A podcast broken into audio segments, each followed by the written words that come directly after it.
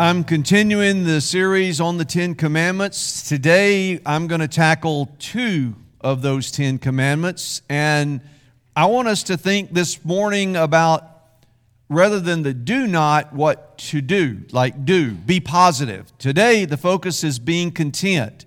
How do we, how we, how do we learn contentment? Now, the two specific commandments today has to do with adultery and envy. And the two are kind of tied together a bit. Now, think about it this way. I was, well, not this way, but last week or this week, I forget, when, not this week, today's Sunday, um, brain dead already. Last week, I was doing my morning walk and I was listening to some classic country music. And a particular song came on, and the DJ sort of introduced it that you will probably know this song as soon as you hear the first note, blah, blah, blah.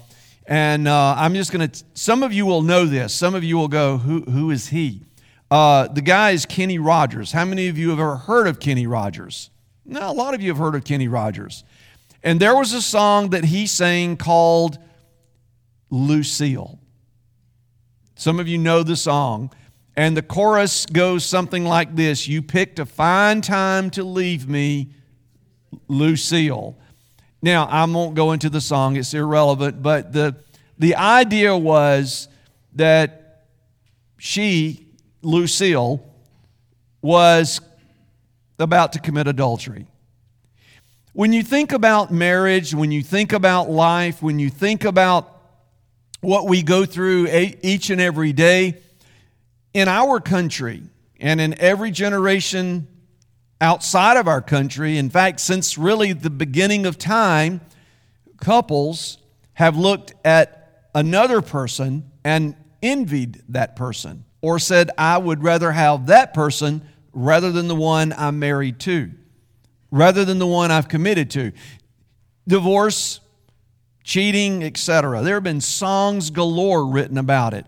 So, we're going to talk about adultery today and how it relates to, to envy. Now, I'm trying to take two topics that sermons could be preached on just that topic and merge these two into one. So, how does this relate to envy? Envy is wanting something that you don't have, it's craving something someone else has. I did a quick search and kind of I wanted to know what the differences between men and women are when it comes to the things they want or desire. Now, men, we apparently, according to most surveys and studies that have been done, the thing we envy most is money and the things money can buy. And they're usually big ticket items. Let's just say a bigger truck or a boat, any boat, I mean, I, I don't have a boat, but I've often looked at folks who have boats and thought, I want a boat. I've looked at motorcycles and thought I want a motorcycle. I've seen those tricycles and say I'd like one of those, and everybody tells me I don't need, I don't want one really. But I have at times envied such things. And so men, we envy we envy certain things. Now, women, you guys do something a little different. You envy the appearance of another woman, how she looks and how you want to be like her or you want to have the clothing, the apparel, the, the things that go along with it. And so envy is different for all of us. So I want you to think with me this morning on this idea. God really, at the heart of these two commandments, wants us to learn contentment, being content with what we have not with what we would like to trade what we have in for or get rid of some material things for some newer, better things. So, how do we learn contentment? That will be the focus of this message. So, let's just dive right in to Exodus 20, verse 14, and then I'm going to skip down to verse 17. Verse number 14 simply reads this way Do not commit adultery. That's pretty that just gets right to the point. Do it. Don't commit adultery. The second commandment that I'm going to read, verse 17 do not covet your neighbor's house. Do not covet your neighbor's wife. Now you see why we're doing these together. Don't covet your neighbor's house. Do not covet your neighbor's wife, his male or female slave, his ox or donkey, or anything that belongs to your neighbor. So, envy in our world is a real thing. When we look at these two commandments, the Bible's very, very clear when it comes to the sanctity of marriage. So, when we think about marriage and when we think about what marriage is all about, we, we are living in a culture where movies and TV shows and music in particular makes it even more challenging to maintain the sanctity, the holiness of a married or a, of a marriage or of a marriage relationship. Because modern media talks about cheating, it talks about sexual immorality, it, it, it just gives permission. Another day this morning while walking, I actually, I mean, I had to stop the song because of the lyrics and the suggestions in the song. And I'm not even going to tell you the name of the song. I don't really remember, but I don't want to remember, to be honest with you.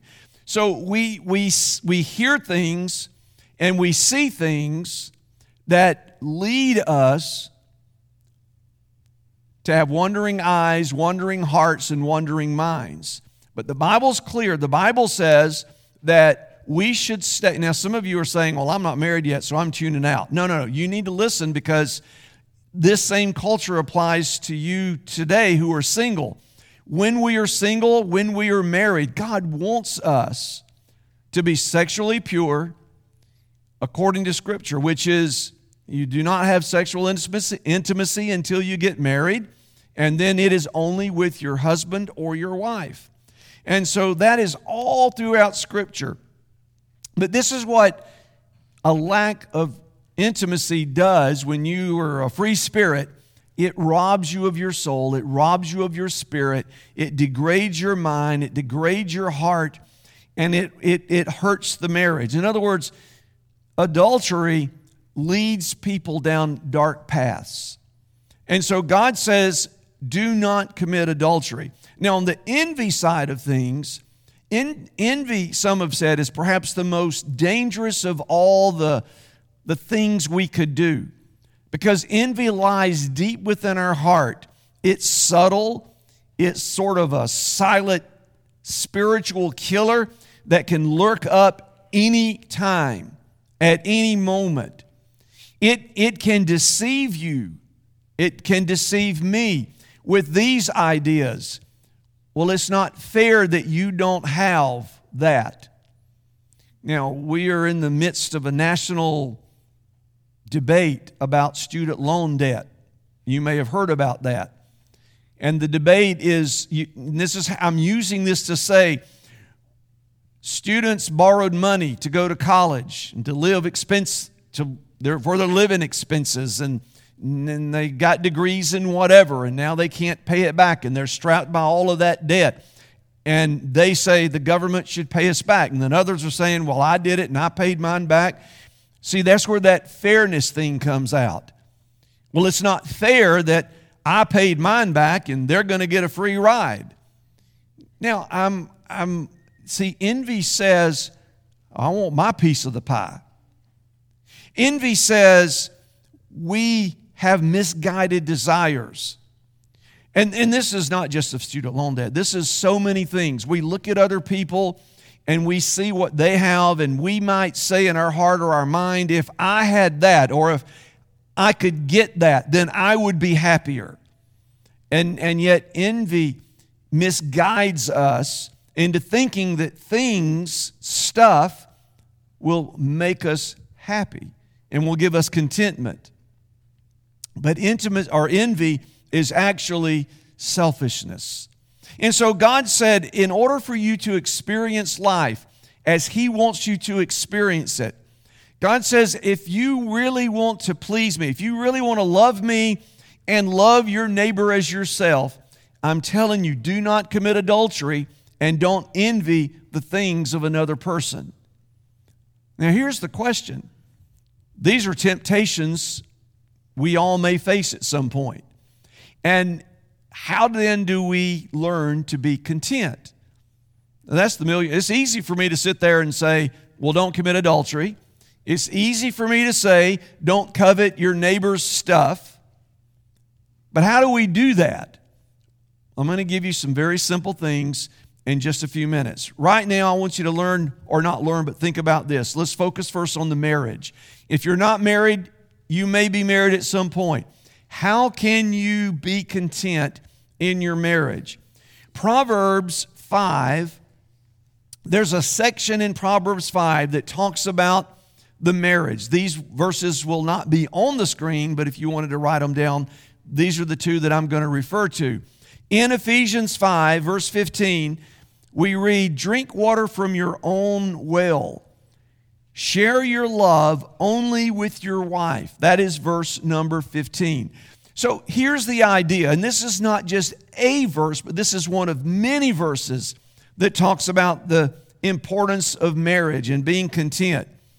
This, the commitment is, the emphasis is that we drink, meaning from marriage, we have our emotional, our physical, our social, all of our needs. If you're married or will be married, it comes from your husband or your wife.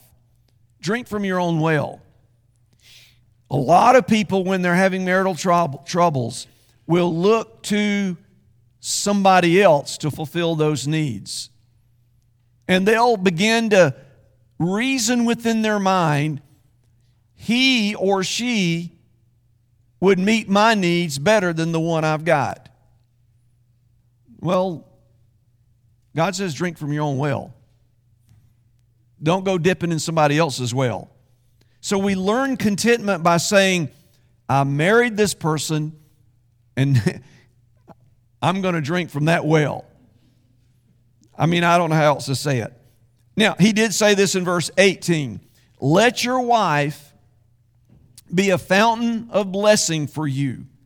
Rejoice in the wife of your youth. Now, Ron and I have been married for almost 43 years. That's a long time. And she is an amazing woman. And I'm a pretty good dude.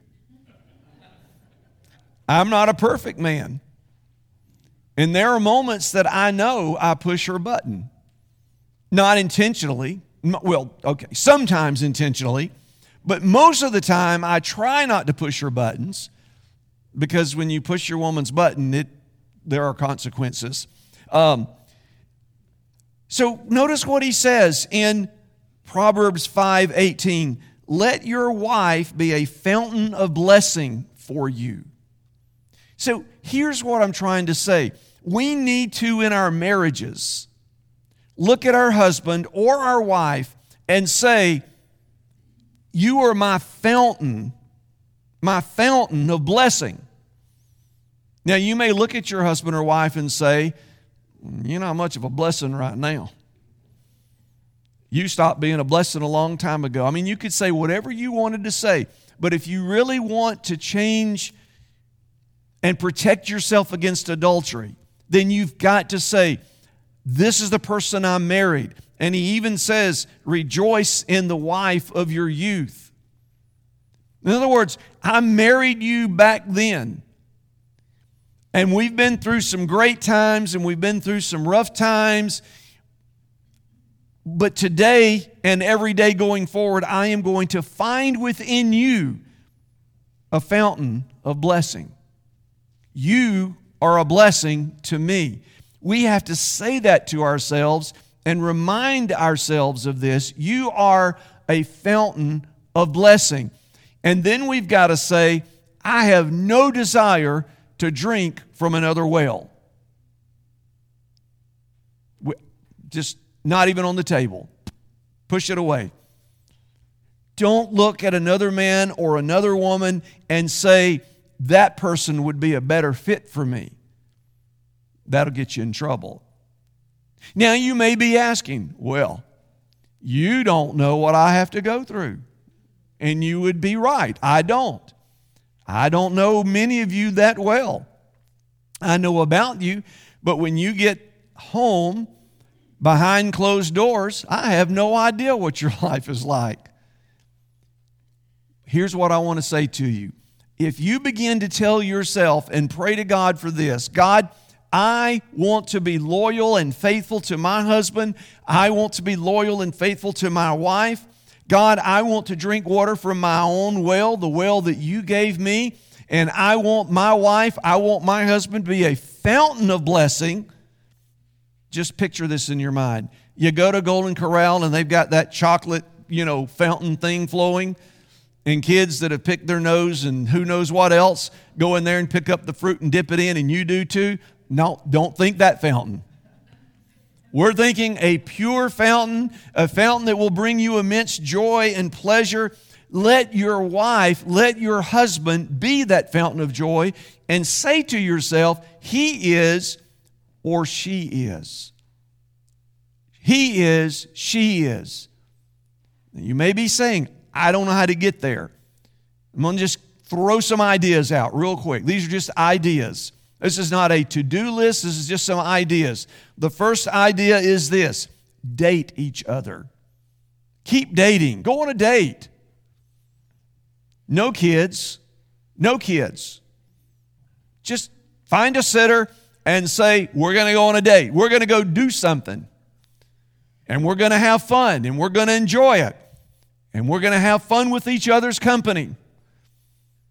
And then when you go on a date, try to act like that, well, maybe while you're actually courting date. You know, when we get married and we've been married for a long time, a typical, and this is me and for me and Rhonda, a lot of our dates are, what'd you do today? How was your day? And then we talk about our work and we talk about those things. But when you're dating, looking for your wife or your husband, you don't talk about that. You talk about other stuff. We need to recapture the art of dating when we've been married for a while. That's just one idea. Another idea is to spend quality time with each other. If you've been married for any length of time, you spend time together, but it's not always quality time. You know, as we go through life, we have those moments when we individually have our successes and our failures and everything else in between. And we need to talk about what is going on deep in our heart. We need to have some time where we are spending good quality time with each other. So spend some quality time with your husband or your wife. Touch each other. That's another idea. When couples stop touching, it can lead them to envy someone else. Do you know that many workplace marriages are not workplace marriages, but many marriages end due to workplace romances? And, and, and the reason for that is because when we stop spending quality time with each other at home, it can lead to somebody looking for somebody else to fulfill those needs touch each other, kiss each other, hug each other. We have to spend that quality time and touch. Now, I've um, several years ago, and I, I, don't know when it came out, and this is another idea. The book Love Languages came out. How many of you have heard of the book Love Languages? Do you know what your love language is according to the, the author of the book? There's a little survey you can take. If you don't, by the way, you don't have to buy the book to, if you've never done it. You can go Google love languages, Gary Smalley, click a link, click another link, and then you can take the test on your computer or your phone or your tablet. It's available all those ways. Isn't that great? So you can discover what your love language is. And the idea behind the love languages is this you need to be loved by your husband or wife in the language of the love language. And if you're being loved in that way, then your love gas tank won't get empty. So if you're being loved in that way, your love gas tank will be filled and you'll be less likely to look somewhere else for it to be filled. So that's just another idea. Be kind to each other. Sometimes in a marriage, we get comfortable and we are kind to people at church. We're kind to people we work with. We're kind to total and complete strangers, but when we get home, we can turn off the kindness button and we can become snarky, snippy, critical. I must be hitting a, a, y'all. A lot of y'all are smiling right now. I'm trying not to look at anybody. You get the point? Be kind at home. Let me move on. Laugh together. When you were dating, you laughed and you enjoyed each other's company. But as we go through difficult, challenging times, whatever that may be defined as sickness, financial problems, stress related problems, work issue, whatever when we go through something difficult, we can become less happy and we laugh less at home. The home should be a place where there is a lot of laughter, where we enjoy each other's company. And then a final idea is to pray together. Pray with your husband, pray with your wife, pray for each other.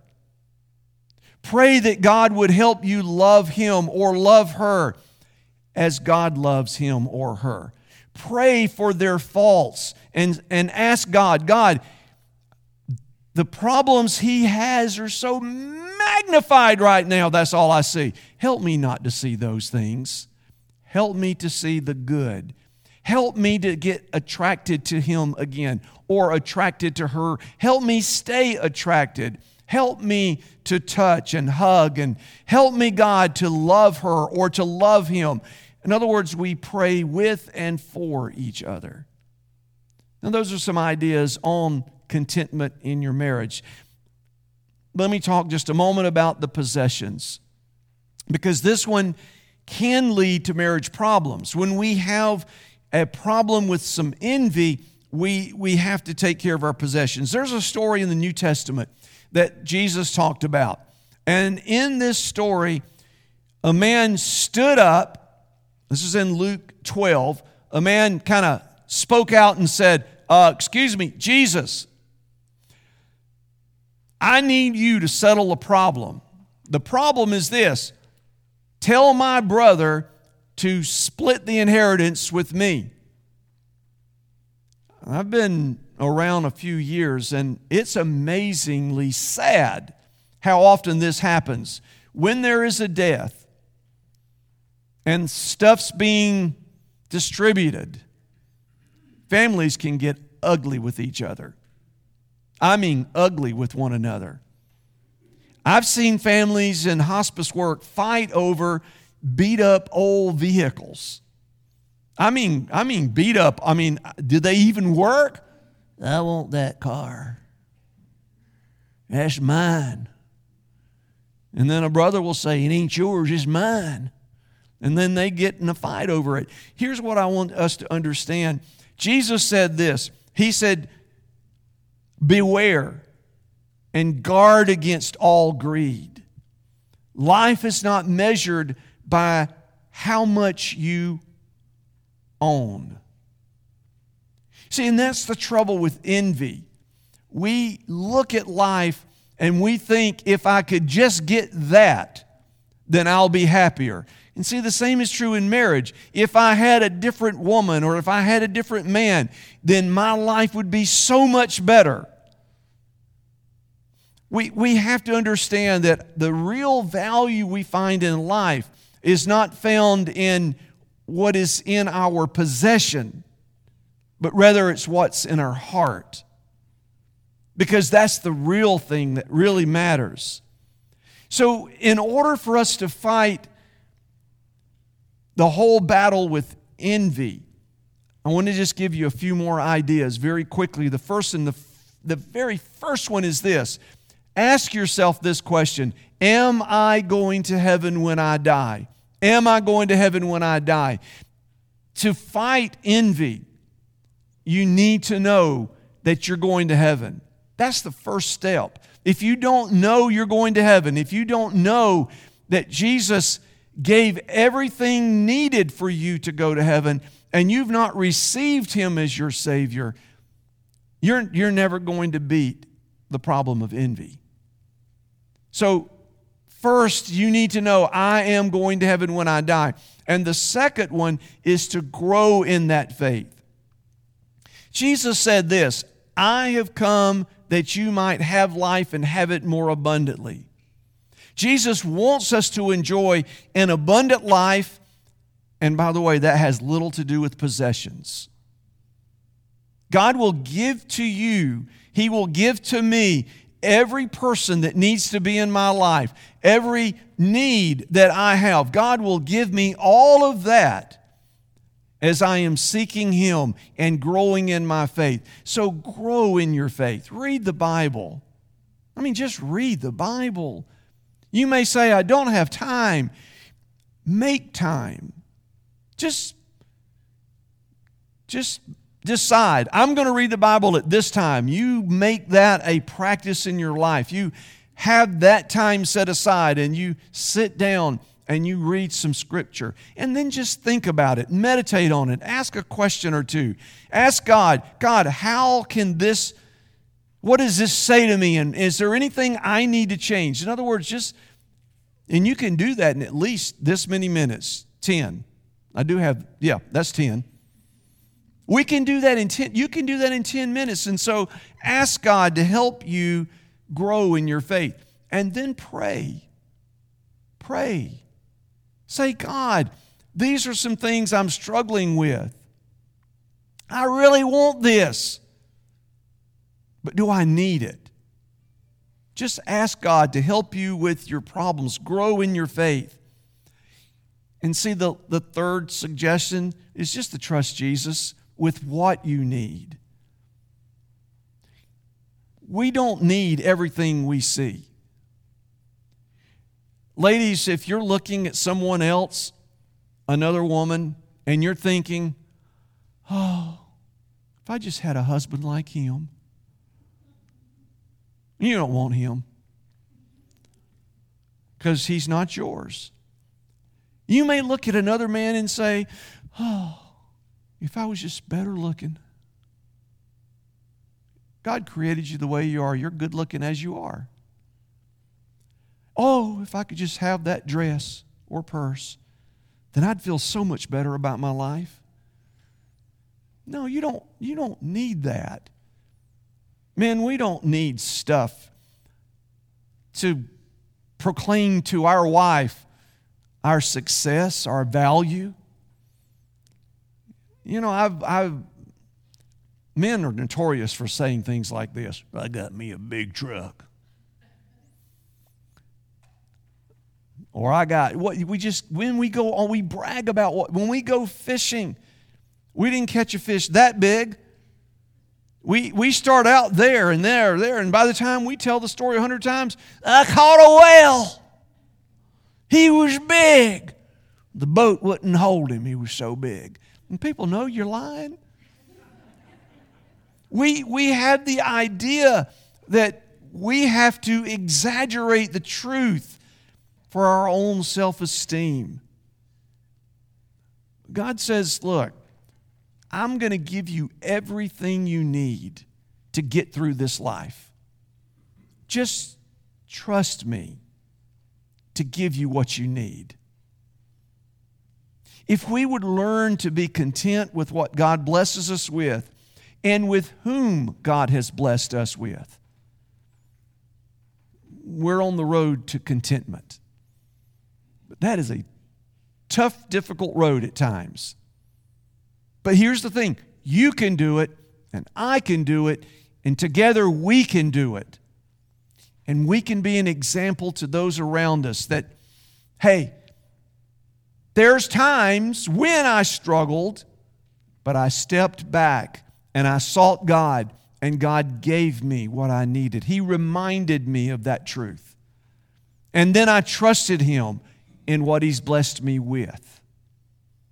So I'm drinking from my own well.